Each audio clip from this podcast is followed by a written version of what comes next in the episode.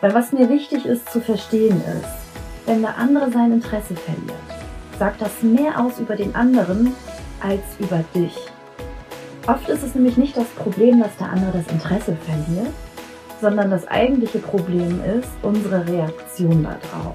Und ja, es gibt auch ein paar Dinge, die du im Dating-Prozess steuern kannst oder wodurch du dein Angebot, für welches du stehst, attraktiver gestalten kannst.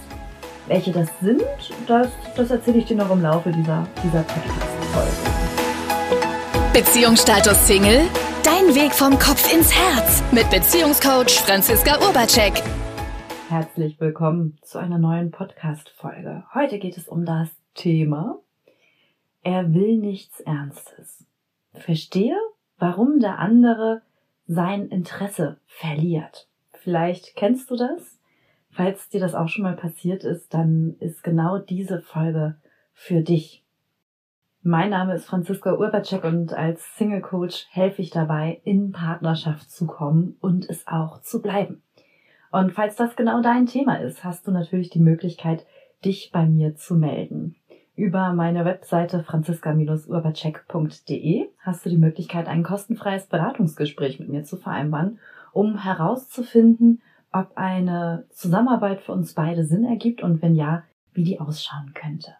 Jetzt aber erstmal genug von mir. Jetzt kommen wir mal zu dem Thema der Unverbindlichkeit oder dass der andere das Interesse verliert. Heute gehen wir darauf ein.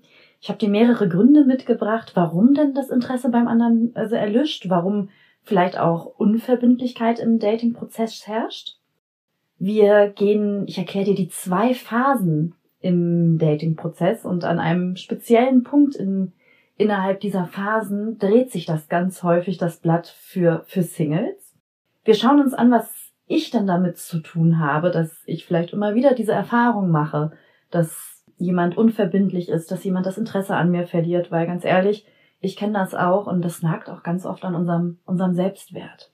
Und ich gebe euch auch ja Tipps oder Punkte mit an die Hand, die ihr umsetzen könnt für die Zukunft, um andere oder neue Erfahrungen zu machen.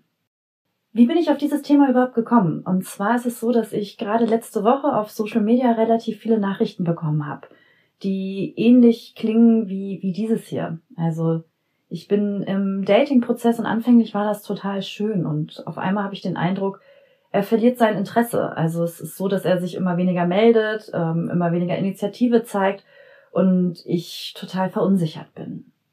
Dann habe ich auch eine Nachricht bekommen, dass ich immer wieder auf Männer treffe, die nichts Ernstes wollen. Und wenn sie dann mal was Ernstes wollen, dann bin ich mir aber auch irgendwie unsicher, was, was ich eigentlich will. Eine dritte Nachricht war zum Beispiel, ich treffe immer wieder auf Menschen, die Spielchen spielen. Und das ist echt eine Herausforderung, heute noch wahrhaftige, ehrliche Menschen kennenzulernen.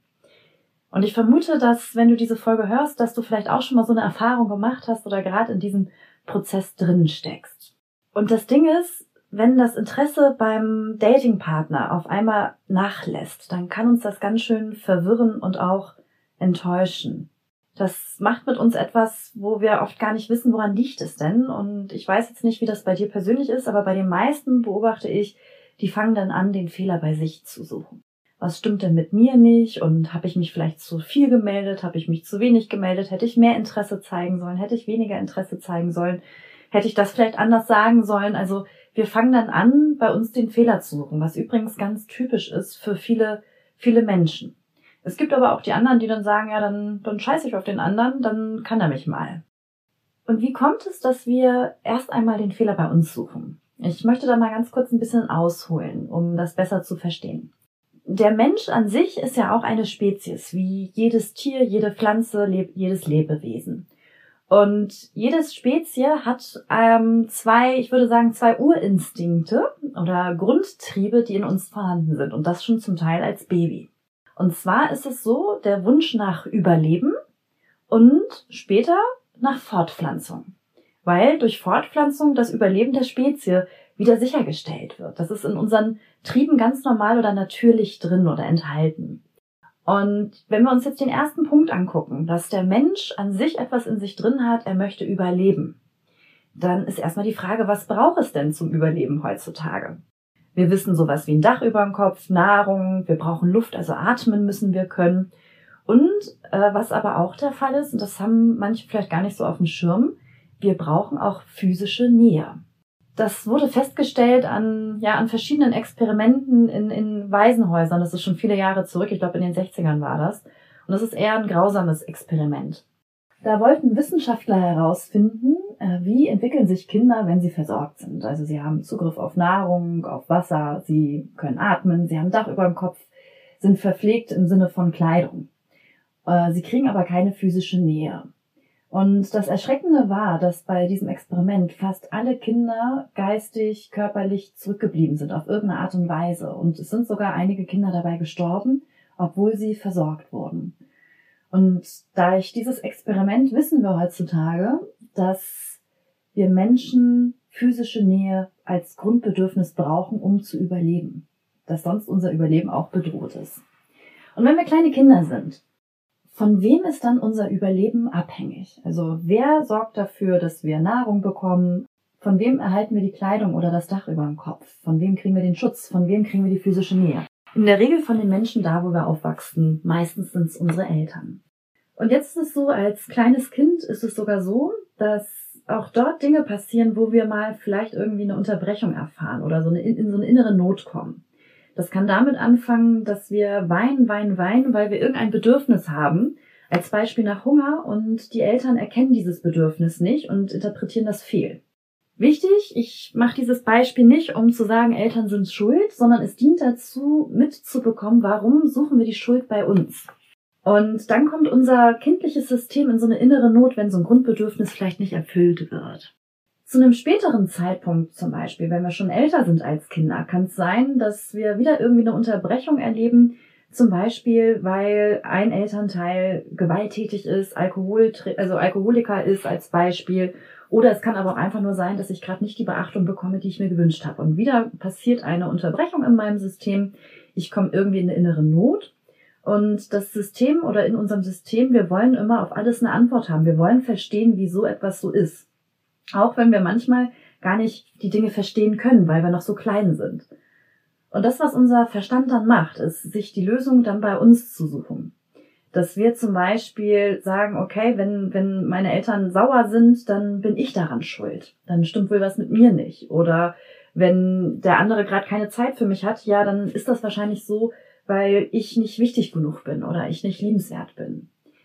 Wir suchen als kleine Kinder nicht die Schuld bei unseren Eltern, weil unser Überleben von den Eltern abhängig ist. Also wir sind davon abhängig, dass wir von den Eltern versorgt werden. Und selbst wenn, wenn jemand gewalttätig ist oder äh, eine, eine Straftat tut, gegen uns Kindern als Beispiel, idealisieren wir unsere Eltern, weil sonst der menschliche Verstand durchdrehen würde, weil wir nicht sicher wären. Und deswegen sucht sich unser Verstand den, den Übeltäter bei uns selbst, dass wir das Problem der Situation sind. Vielleicht hast du das auch schon mal mitbekommen, wenn deine Eltern sich gestritten haben als Beispiel, dass du dich selber dafür irgendwie schuldig gefühlt hast. Und das ist ein ganz normales Verhalten. Das Ding ist aber, dass wir mit so Gedanken über uns selber, ne, die passieren vielleicht einmal, zweimal, dass wir sowas denken, aber dann passieren immer wieder weitere Situationen, die wir uns nicht erklären können und erklären uns das dann wieder mit, ja, mit so einer Schlussfolgerung über uns selber, die uns irgendwie, ja, klein hält oder wir werden schuld, wir sind, wir sind doof, wir sind falsch, wir sind nicht gut genug, nicht liebenswert, was auch immer da für Gedanken bei einem selber hochkommen. Und irgendwann denken wir, das ist die Wahrheit. Ich bin nicht gut genug, ich bin nicht liebenswert. Ich bin unwichtig, ich bin falsch, ich bin verkehrt, was auch immer da so ja für Gedanken hochkommen können. Da gibt es so viele unterschiedliche Gedanken. Und diese Gedanken, die begleiten uns oft ein Leben lang. Das, was aus Schutzfaktor heraus manchmal passiert oder relativ häufig auch passiert ist, dass wir jetzt nicht mit einem Stempel durch die Gegend laufen und sagen, ich bin nicht gut genug, ich bin nicht liebenswert, weil das ist ja auch eine schambasierte Identität, sondern dass wir auf diese schambasierte Identität eine, ja, ich würde sagen, das Gegenteil stolzbasierende Identität drüber packen. Das ist wie so eine Maske. Das kann dann sein zum Beispiel, dass ich mich besonders anpasse und das tue, was Mama und Papa sagen ähm, weil ich dann keinen Ärger bekomme oder es keinen Stress gibt. Also so eine stolzbasierende. Es kann auch sowas sein, wie eine stolzbasierende Identität ist. Wenn, wenn das mit den anderen so struggelig ist, dann mache ich es halt alleine. Und gelernt habe, dann alleine durchs Leben zu gehen. Es kann aber auch so etwas sein, wie wenn ich so denke, dass ich nicht gut genug bin, dass ich dann besonders gute Leistungen bringe. Also dass ich ähm, gerade so Menschen, die die sehr intelligent sind oder sehr fleißig sind, sind oft also so leistungsorientiert und versuchen dann über Leistung diese schambasierende Identität, die da drunter liegt, zu verstecken oder dass die nicht wahr wäre, aber eigentlich ist das der ursprüngliche Treiber von diesem Verhalten. Und warum erzähle ich das Ganze? Jetzt habe ich nämlich einen riesen Bogen gemacht in die Vergangenheit, um, um einen selber ein bisschen besser zu verstehen. Wenn wir jetzt heutzutage jemanden kennenlernen oder jemanden daten und auf einmal verliert er das Interesse oder er möchte nichts Ernstes, sondern nur just for fun mit mir ähm, in Kontakt sein, dann suchen wir auch häufig bei uns die Schuld, dass ich hätte was anders machen müssen. Da kommt dann diese alte, gelernte Identität über uns selber oft hoch dass ich nicht gut genug bin, dass ich nicht liebenswert bin, ist ja typisch, wer will mich denn auch und ich bin doch eh das Letzte oder ich bin halt nicht wichtig, was auch für Gedanken da immer wieder sichtbar werden. Es kann sogar sein, dass das vielleicht aber auch eine, also eine andere, anderer Gedanke sichtbar wird im Sinne von ähm, typisch, ich bin anders, ich bin ja auch besonders oder ähm, ja, der hat sowas Gutes wie mich gar nicht verdient. Also die stolzbasierende Identität sichtbar wird, das kann auch passieren. Meistens ist es aber die schambasierte Identität. Und das ist wie so eine Brille, durch die wir auf das Leben schauen. Und gerade wenn etwas passiert ähm, im Dating-Bereich, was uns so nah, also wo uns jemand so nahe kommt, dann beziehen wir das sehr schnell auf uns persönlich. Das, was wir in dem Moment nicht wahrnehmen, ist, dass wir durch den Filter unserer Identität schauen, in die wir mal eingestiegen sind. Ganz wichtig übrigens, das ist nicht die Wahrheit. Weil als Baby hatten wir diese Identität noch nicht. Die haben wir mit dem Verstand irgendwann selbst kreiert, um uns unbewusst bewusst Dinge erklären zu können. Und das ist eine große Herausforderung auch immer wieder, ähm, die ich ja in der Arbeit mit den Singles mitbekomme, dass man an diese Identität rangeht und sieht, wie sehr die einen auch Partnerschaft verunmöglicht oder wie sehr das auch mit dem eigenen Selbstwert zu tun hat. Jetzt habe ich schon ein Thema ein bisschen vorweggegriffen, wo, wo es um uns selber geht. Weil was mir wichtig ist zu verstehen ist, wenn der andere sein Interesse verliert, sagt das mehr aus über den anderen als über dich. Die große Herausforderung dabei ist nur zu unterscheiden, das, was der andere vielleicht ablehnt oder nicht mehr haben möchte, ist das Angebot, für welches du stehst, aber das bist nicht du als Person. Und das ist wirklich schwer zu unterscheiden für uns. Oft ist es nämlich nicht das Problem, dass der andere das Interesse verliert, sondern das eigentliche Problem ist unsere Reaktion darauf. Wie wir damit umgehen oder wie wir die Dinge danach schlussfolgern. Und ja, es gibt auch ein paar Dinge, die du im Dating-Prozess steuern kannst oder wodurch du dein Angebot, für welches du stehst, attraktiver gestalten kannst. Welche das sind, das, das erzähle ich dir noch im Laufe dieser, dieser Podcast-Folge. Jetzt schauen wir uns erstmal an, was sind denn die Gründe, warum der andere vielleicht sein Interesse verliert? Es kann sein, dass, also, dass der Weg, über den ihr euch kennengelernt habt, ein Weg ist, wo vielleicht schon die Herausforderung da ist, Verbindlichkeit herzustellen. Was es übrigens braucht für eine, ja, eine Beziehung. Im Endeffekt ist es eine eine Verbindung, also etwas Verbindliches, eine Verbindung zwischen zwei Menschen.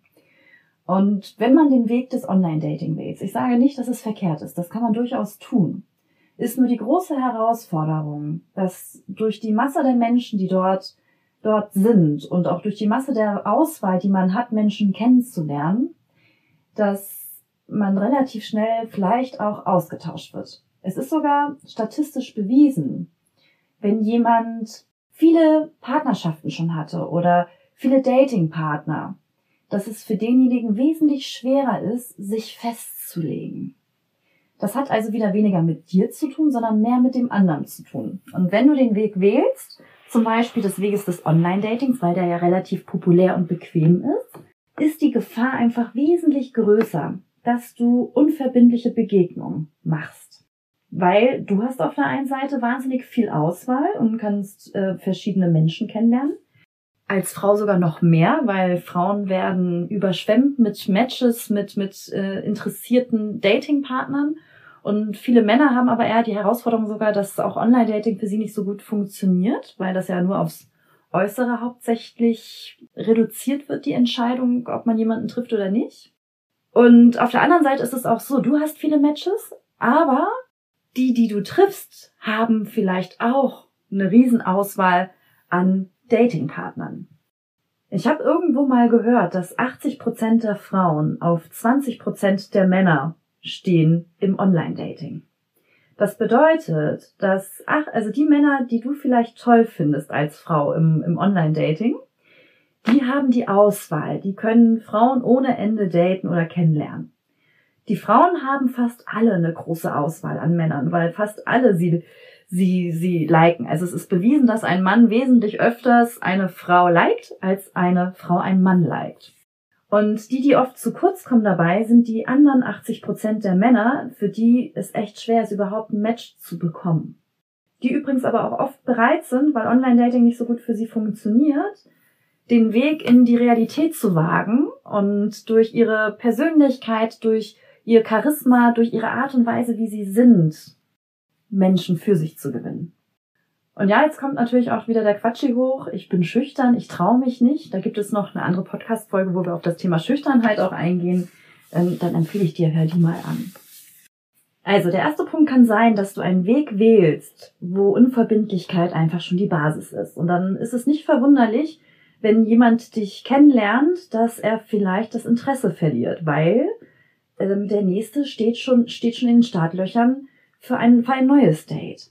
Dann ist auch noch ein großes Thema. Das ist auch wieder ein bisschen dem geschuldet, dass wir so viel Auswahl haben, vermute ich. Oder aber auch, dass wir gesellschaftlich so viele Möglichkeiten haben. Zur Zeit unserer Großeltern war ja man ja viel mehr regional bezogen. Da konnte man auch gar nicht so viel reisen wie heutzutage. Da war man in der Region zu Hause, da konnte man gar nicht so viel in den Austausch gehen, in Kommunikation. Da gab es noch das Telefon mit der Wählscheibe, wo man gefühlt eine halbe Stunde brauchte, bis man die Telefonnummer gewählt hat. Und dort waren die Rahmenbedingungen noch eine ganz andere. Wir heutzutage haben eher die Herausforderung, dass wir mit Angeboten überflutet werden. Nicht nur in der Werbung, nicht nur bei Social Media oder auch hier bei Podcasts. Es gibt ja auch unglaublich viele Podcasts, die man hören kann, sondern fast überall werden wir überflutet mit Informationen und auch im Datingmarkt werden wir überflutet mit möglichen potenziellen Datingpartnern, durch das Thema Online-Dating oder durch ähm, Dating-Veranstaltungen. Ich gehe auf eine Single-Party, ich gehe ähm, zum Speed-Dating. Also es gibt ja auch ganz viele Angebote für Singles. Nur durch die Masse, die uns verfügbar ist, fällt es uns auch schwer, uns zu entscheiden. Ich krieg immer mal wieder mit, wenn jemand jetzt jemanden kennenlernt, gerade so in meinen Coachings und also jemanden kennenlernt, der, der wirklich an einem interessiert ist dass es dann für ja einige meiner Coaches eng wird, weil jetzt der Punkt auch da ist, sich festzulegen.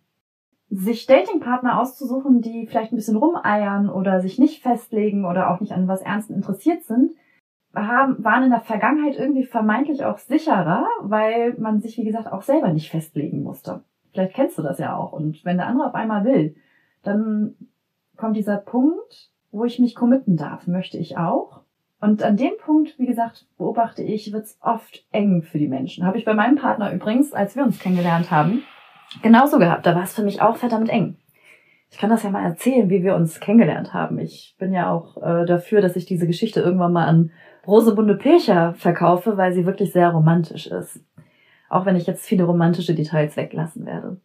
Und zwar haben wir uns kennengelernt, weil ich in einer Schule einen Projekttag geleitet habe. Da ging es um das Thema Sexualkunde und ich habe den Schülern oder ich habe die Schüler dahingehend unterrichtet, alles, was vor der Sexualität quasi passiert, wie man in Verbindung mit Menschen kommt oder Beziehungen aufbaut. Und mein Partner war der Lehrer dieser Klasse. Und dadurch haben wir uns kennengelernt. Und das ist so gewesen, dass wir dort einen Schüler hatten, der immer wieder irgendwie zwischen uns auch vermittelt hat oder so eine, so eine Art Wingman dargestellt hat. Also Er hat relativ schnell herausgefunden, wie mein Beziehungsstatus ist und was meine Zukunftswünsche sind. Und dann war es irgendwann, dass er herausgefunden hat, dass ich Salsa tanze. Und dann hatte er erwähnt, dass er mit äh, seinem Klassenlehrer äh, im Sportunterricht gerade auch Tanzunterricht hat, also wo sie solche Dinge lernen. Und dann hat er den Lehrer gefragt, also meinen jetzigen Partner, ob er dann auch Salsa tanzen könnte. Und da kam raus, dass er das auch kann. Also er hat uns in vielen Dingen miteinander connected. Und das Witzige ist, viele der Schüler haben schon gemerkt, was, was für eine Chemie zwischen uns ist, was wir halt im Nachgang herausgefunden haben. Aber dann war es auch so, dass ähm, zu dem Zeitpunkt ich noch dachte, ach wie cool, wenn der da auch tanzen kann. Ich würde also mich freuen, mein, meinen privaten Tanzbereich oder mein, ja, meine privaten Kontakte in Bezug auf Tanzen auch zu erweitern, weil das habe ich so ein bisschen verpasst und habe ihn dann mit meiner Rechnung gefragt, ob er nicht mal wirklich Lust hätte, dass wir mal zusammen Salsa tanzen. Und dann hat, und dann war es so, dass er sich direkt gemeldet hat und mit mir telefonieren wollte. Und da war zum Beispiel auch der Moment, wo ich dachte, fuck, jetzt wird es gerade für meinen Verstand eng. Weil Fragen war noch einfach, aber jetzt ist er so mutig und geht da auch durch. Da wurde es für mich auch eng. Und ich habe dann mich dabei erwischt, dass ich das nochmal verzögert habe, das Telefonat, und wir dann später noch telefoniert haben. Aber das Ergebnis war, wir waren am selben Tag noch tanzen und schon die erste, ja, unser erstes Date quasi, offizielles Date, hat acht Stunden gedauert und war äußerst intensiv. Und auch ich habe mich dabei beobachtet, wie gesagt, dass es auf einmal für mich eng wurde, als der andere verbindlich wurde und bereit war, mit mir ein closer Level oder ein verbindlicheres Level zu erschaffen. Und das ist immer so, wenn das Level einer Verbindung näher wird, dann wird's für uns eng. Das kann schon sein, dass nach, also wenn ich jemanden kennenlerne, ähm, dass ich also überhaupt nicht jemanden frage, ob ich die Telefonnummer bekommen kann oder ob man sich mal wieder trifft. Ja, da ist das schon das erste, wo es eng wird für den Verstand. Auf der einen Seite, weil er Angst hat vor Ablehnung. Ne? Also wir haben gesellschaftlich, glaube ich, recht viele Menschen, die Angst vor Ablehnung haben. Und auf der anderen Seite aber noch eine viel größere Angst ist, was ist denn, wenn der andere Ja sagt? Was passiert denn dann? Und auch diese Angst vor dem nächsten Level, dass es näher wird. Dann kann es auch wieder sein, das nächste Level, wo es näher wird, ist, dann datet man sich ein paar Mal und irgendwann kommt es vielleicht zu einer körperlichen Intimität. Und da wird es für viele auch erstmal eng. Darf ich sie jetzt küssen? Darf ich sie jetzt nicht küssen? Übrigens kleiner Hinweis, wenn du dich fragst, darf ich äh, den anderen küssen oder nicht, frag ihn einfach. Es ist manchmal so simpel, aber frag ihn einfach, dass du sagen kannst, ich würde dich gerade gern küssen, wäre das für dich in Ordnung? Das ist wirklich simpel und damit machst du sichtbar, was da ist, aber du brauchst auch wieder den Mut, das sichtbar zu machen, weil du kannst natürlich auch gerade ein Nein bekommen. Und dann geht das nächste Level los, dass es wieder enger wird, wenn man verbindlich sagt, wir sind zusammen. Und in dem Moment, wo man auch zum Beispiel sagt, wir sind zusammen, wird es für viele auch nochmal richtig, richtig eng. Als mein Partner und ich entschieden haben, dass wir zusammenziehen, habe ich auch festgestellt, dass ich, nachdem wir diesen Entschluss gefasst haben, erst nochmal einen richtig heftigen Streit angezettelt habe. Und weil mein Verstand durchgedreht ist, das habe ich aber erst im Nachgang gemerkt, weil erstmal bin ich ja auch bei mir betriebsblind. Weil mein Verstand durchgedreht ist und getestet hat, bin ich bei ihm eigentlich sicher. Wenn ich jetzt mein Zuhause aufgebe und mit ihm zusammenziehe, begebe ich mich in eine gewisse Abhängigkeit. Hinterher ist das immer ganz amüsant, wenn man sich beobachtet und reflektiert, oh, das tut mir echt leid, da habe ich einen richtig dicken Streit angezettelt. Und im Endeffekt, also war der da zu da, um zu sehen, ob ich bei dir sicher bin. Und ich merke, ich bin absolut bei dir sicher. Und das war dann nochmal so ein Test, äh, kann ich mich auf den anderen wirklich einlassen. In der Regel testen wir Frauen übrigens nur so lange, bis wir wirklich wissen oder bis wir uns wirklich entschieden haben, der andere ist es. Dann hören wir oft auf mit diesen Shitty-Tests. Zu den Shitty-Tests gibt es übrigens auch eine Podcast-Folge, falls dich das interessiert. Aber kommen wir mal zurück. Ja, was sind die Gründe, warum es auch für den anderen also eng werden kann oder warum der andere ähm, das Interesse verliert? Wir hatten jetzt gerade den Punkt, sobald es verbindlicher wird, dass der eigene Verstand vielleicht durchdreht. Was da übrigens der Hintergrund ganz oft ist, ist unser gelerntes Bindungsverhalten oder unsere Bindungsstile. Zu dem Thema habe ich auch eine sehr gute Podcast-Folge mal gemacht. Also wenn dich das interessiert, oh, ich habe hier lauter Podcast-Folgen gerade, die ich empfehle. Wenn dich das interessiert, höre da mal rein.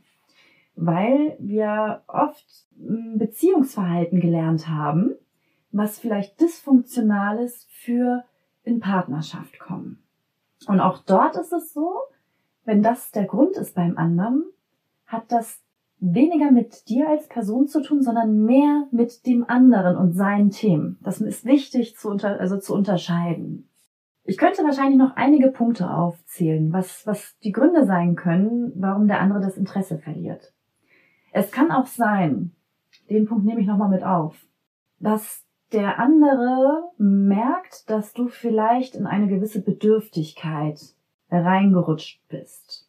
Bedürftigkeit bedeutet, du willst vom anderen mehr haben, als gerade ist.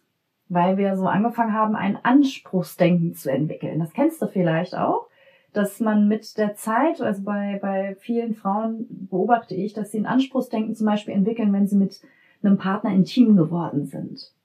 Dass sie dann den Anspruch haben, dass der andere sich regelmäßig meldet. Dass sie den Anspruch haben, dass die Kommunikation da ist, dass der andere pünktlich ist. Also dass man Dinge für sich beansprucht. Und das Problem ist nur mit, mit einem Anspruch haben, wenn man den mit dem anderen nicht kommuniziert, also darüber spricht und vereinbart oder kommuniziert, dann ist es ein gedachter Anspruch, also kein faktischer Anspruch, weil wer sagt denn, nur weil ich mich mit jemandem, weil ich mit jemandem intim war, dass ich auf einmal ein Recht darauf hätte, ähm, auf die Kommunikation, die ich mir wünsche als Beispiel. Das ist ja ein, ja, ein gedachter Anspruch dann kann es sein, dass dieser gedachte Anspruch nicht erfüllt wird. Und dann entsteht eine gewisse Enttäuschung. Und es kann sogar sein, dass diese Enttäuschung dazu führt, dass ich gefühlig werde. Und dass ich meinen Frust oder Vorwürfe bei dem anderen platziere und, und da lasse. Und es ist nicht verkehrt, dass man Ansprüche hat. Es ist auch nicht verkehrt, mal einen Vorwurf zu haben. Überhaupt nicht. Aus meiner Sicht ist es allerdings förderlicher, wenn du dir bewusst machst, dass du vielleicht mit dem anderen noch gar nichts vereinbart hast und deswegen dieser Anspruch gar kein faktischer Anspruch ist an dem anderen, sondern erstmal nur ein gedachter. Und dass es sinnig ist, mit dem anderen in Kommunikation zu gehen und ihm zu sagen, wie es dir geht, was du dir wünschst und ob der andere das vielleicht auch möchte. Das ist ja sogar so, ich würde sogar so weit gehen, wenn man in Partnerschaft ist und jetzt vereinbart, wir sind zusammen, haben viele auch den Anspruch, dass der andere treu sein muss. Allerdings, wenn man nie darüber gesprochen hat, dass man eine monogame Beziehung führt und wo fängt überhaupt Untreue an, dann ist es in meinen Augen auch ein gedachter Anspruch und kein faktischer. Sinnbildlich beim, ich sag mal, im Berufsleben ist es so. Da ist es für uns gang und gäbe, dass wir Verträge miteinander schließen, wenn wir irgendwo eine Verbindung eingehen mit einem Businesspartner oder mit irgendeinem Vertragspartner. Ein Vertrag dient dazu, die ganzen Bedingungen für das Miteinander festzuhalten, dass beide Parteien vorher wissen, auf was lasse ich mich da ein.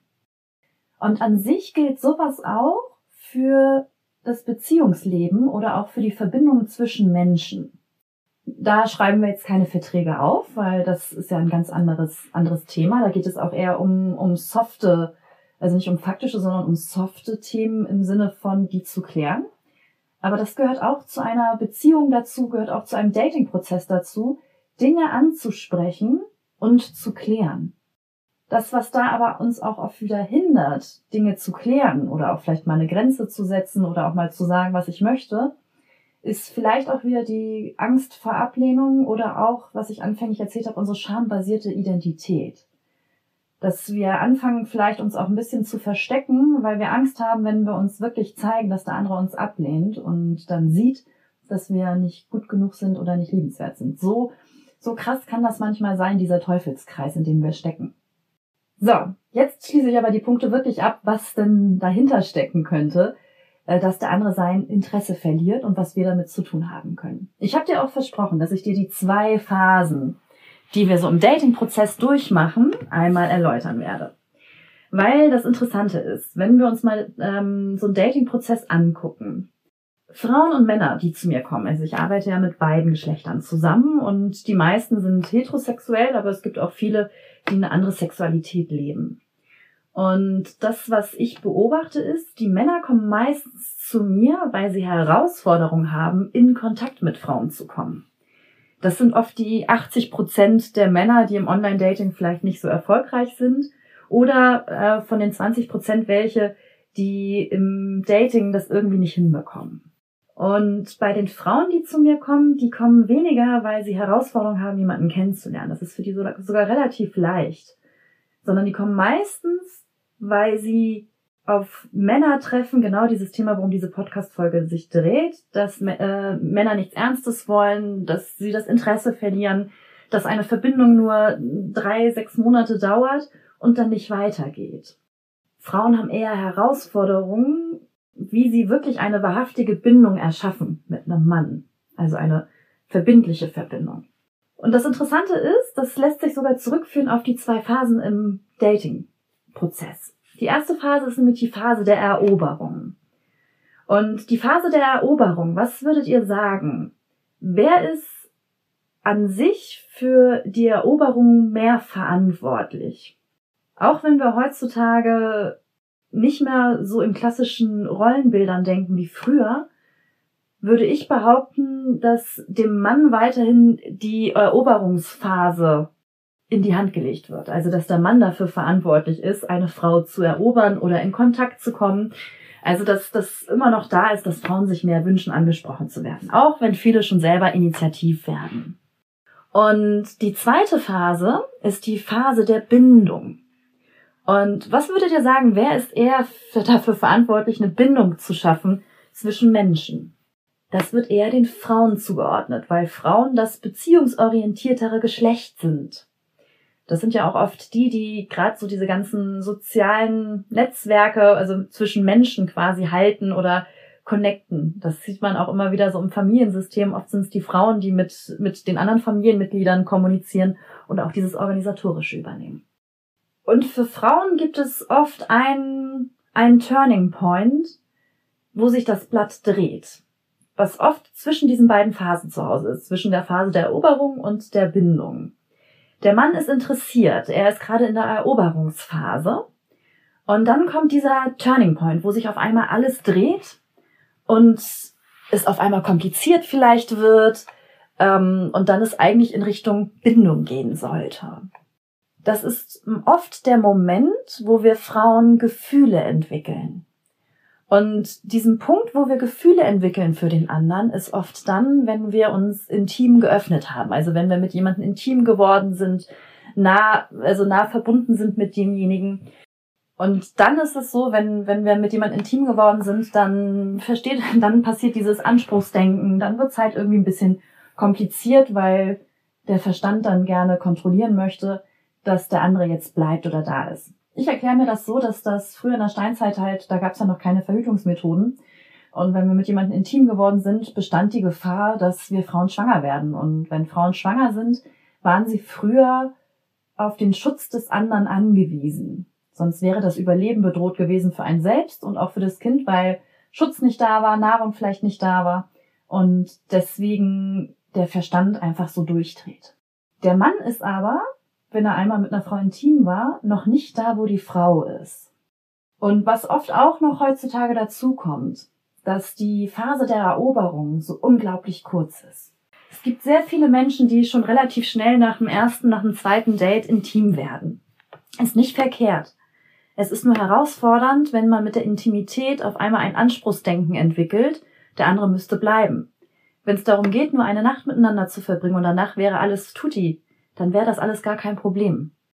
Nur wenn, wenn Singles die Absicht haben für äh, eine Partnerschaft oder für eine Verbindung, die langfristig hält, ist meine Empfehlung und da da fasse ich mir so ein bisschen selber an die Nase, weil meine Mutti hat mir das früher schon immer gesagt und ich habe immer gedacht, dieser Mutti-Rat, den will ich ja nicht hören, aber da hatte sie aus meiner Sicht recht. Schlaf nicht zu früh mit einem Mann. Wenn du dir diese zwei Phasen, also die Phase der Eroberung und die Phase der Bindung, wie eine Waage vorstellst, dann sollte sich das auch so ein bisschen in der Waage halten, bis, bis ähm, Endpoint wäre, ihr seid ein Paar. Und wenn die Phase der Eroberung nur ganz kurz war und die Phase der Bindung dann länger sein müsste, bis man in Partnerschaft quasi ist oder dieses Fundament hat, dann ist das Ganze aus dem Gleichgewicht und ungünstig. Und ja, ich weiß, heutzutage haben viele so diesen Anspruch, ich muss ganz schnell mit jemandem intim werden. Gerade Männer haben oft diesen Anspruch, um einfach über herauszufinden, lohnt sich das überhaupt, weil deren Kriterienkatalog auch das Sexuelle mit beinhaltet. Aber auch das kann man lernen, ohne Spielchen zu spielen, wie du eine Verbindung erschaffen kannst, wo diese Phase der Eroberung auch länger als zwei, drei Dates dauern kann, ohne den anderen vom Kopf zu stoßen. Abschließend werde ich dir in dieser Podcast-Folge noch ähm, mitgeben, was du für dich tun kannst, um dich da besser auszurichten, wenn der andere wieder das Interesse verliert oder wenn du in den Dating-Prozess gehst, ähm, Angst hast, dass der andere sein Interesse verliert. Ganz wichtig, dass du dir immer wieder deutlich machst, wenn der andere sein Interesse verliert, hat das weniger mit dir zu tun, sondern viel mehr mit ihm, mit seiner Situation, wo in der er gerade steckt oder wo er gerade auch sich befindet. Das, was du tun kannst, ist, die Themen, die bei dir hochkommen, wenn du wieder eine Enttäuschung erfahren hast als Beispiel, diese anzugehen. Und zwar wirklich an der Wurzel. Und das kann sowas sein wie diese Scham, also schambasierende Identität, wie ich bin nicht gut genug, ich bin nicht liebenswert oder was für Gedanken da auch immer hochkommen. Das, das immer mir passiert, ist ja typisch. Wer will mich denn auch? Oder auch die Angst, niemals einen Partner zu bekommen, dass du diese angehst, weil Ängste oder auch alles, was Scham ist, äh, limitiert uns. Das drückt unsere Energie auch und vielleicht hast du ja auch schon mal gehört, Gleiches zieht Gleiches an. Und durch diese Themen, die von Datingpartner zu Datingpartner oder von Enttäuschung zu Enttäuschung größer werden vielleicht, drücken noch mehr auf unser, auf unser Energielevel. Das, was wir uns manchmal auch nicht gönnen, ist eine Pause. Also äh, eine Pause, um vielleicht auch eine Enttäuschung oder Liebeskummer erstmal wirklich zu verarbeiten, sondern stürzen uns gleich ins, ins nächste Abenteuer und hoffen, der nächste ist es dann. Und wenn er es wieder nicht ist, dann äh, ist unser Selbstwert noch mehr manchmal geschädigt. Und was du auch machen kannst, ist im Dating-Prozess immer wieder für Klarheit sorgen. Also das ansprechen, was vielleicht gerade nicht stimmig ist. Und da auch mitteilen, dass du es in einer Kommunikation machst, um mehr Nähe mit dem anderen zu erfahren und nicht um ihn einen Vorwurf zu machen. Was wir nämlich manchmal ganz gerne machen, ist einfach raushauen, hey, das hast du blöd gemacht, lass das. Das, was es manchmal braucht, ist, hey, ich würde gerne mal mit dir über etwas sprechen, weil ich merke, das steht gerade irgendwie zwischen uns und ich würde das gerne ähm, lösen, damit wir uns wieder nah sein können. Als Beispiel. Wichtig, dass der andere auch immer mitbekommt, in welcher Absicht möchtest du mit ihm etwas klären oder in welcher Intention. Und wenn du nicht weißt, wie du diese Dinge angehen kannst, hast du immer die Möglichkeit, dich bei mir zu melden. Dafür bin ich ausgebildet, dafür bin ich geschult. Das ist mein tagtägliches Brot, da Singles an die Hand zu nehmen. Und glaub mir, ich weiß, wie frustrierend das Ganze heutzutage ist. Ich habe in meinem Leben über 500 Männer gedatet. Und die große Herausforderung bei diesen ganzen Begegnungen, viele waren ja auch unverbindlich, habe ich auch übers Online-Dating kennengelernt als Beispiel auch oft. Ähm, die große Herausforderung dabei war, jedes Mal wieder mein Krönchen quasi sinnbildlich zu richten, aufzustehen und weiterzugehen. Und diese Fähigkeit braucht es, immer mehr, einmal mehr aufzustehen, als du hinfällst. Das ist übrigens ein Grund, warum auch Vertriebler so gut bezahlt werden. Weil die bereit sind, sich Neins einzuholen von ihren potenziellen Kunden. Nur was einen guten Vertriebler von einem nicht so guten Vertriebler unterscheidet, ist, dass er immer einmal mehr aufsteht, als er hinfällt. Im Endeffekt ist, ist so ein Dating-Prozess oder auch Dating vergleichbar mit Akquise. Also jemanden anderen für dich gewinnen. Und darum geht es. Dass du Menschen für dich gewinnst und immer einmal mehr aufstehen, als du hinfällst. Ich hoffe, dass in dieser Podcast-Folge einiges für dich drin war. Ich habe heute ein bisschen länger geredet, merke ich. Und falls dir der Podcast gefällt, würde ich mich sehr freuen, wenn du diesen positiv bewertest. Da, wo du ihn hörst, lass auch gerne mal einen Kommentar da, wenn, wenn das möglich ist, wie dir der gefällt. Worüber ich mich genauso freuen würde, ist, wenn du diesen Podcast teilst mit Menschen, wo du weißt, sie haben vielleicht auch solche Herausforderungen, weil ich möchte einfach, dass wir einen Unterschied machen für den, ja, das nenne ich mal Single-Markt. Da ist so viel Datingfrust, so viel Schmerz, so viel Einsamkeit und Hoffnungslosigkeit vorhanden. Und ich finde, wir können da mal einen Drift machen oder einen Dreh, dass wir wieder mehr Menschen haben, die glücklich sind, egal wie ihr Beziehungsstatus ist. Ob Single oder in Partnerschaft. Und falls du mal ein Thema hast, welches du gerne im Podcast hören möchtest, kannst du mir auf Instagram unter meinem Namen Franziska Urbacek eine Nachricht schicken und dann kann ich die mal hier in den Podcast mit einbauen. Ich freue mich immer über Inspiration und danke dir jetzt, dass du bis zum Schluss zugehört hast. Und in zwei Wochen gibt es die nächste Podcast-Folge. Beziehungsstatus Single? Dein Weg vom Kopf ins Herz mit Beziehungscoach Franziska Urbacek.